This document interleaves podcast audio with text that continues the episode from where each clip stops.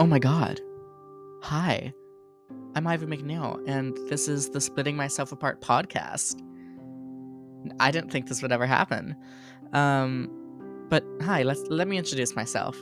I'm Ivy McNeil. I am an 18 year old trans woman um, that goes to high school in Texas, and I just I have a lot of things to say. Um, I have a big mind. I have strong opinions on things, um, and lots of things we're going to be talking about are trans related, mental health related, me tackling things in society.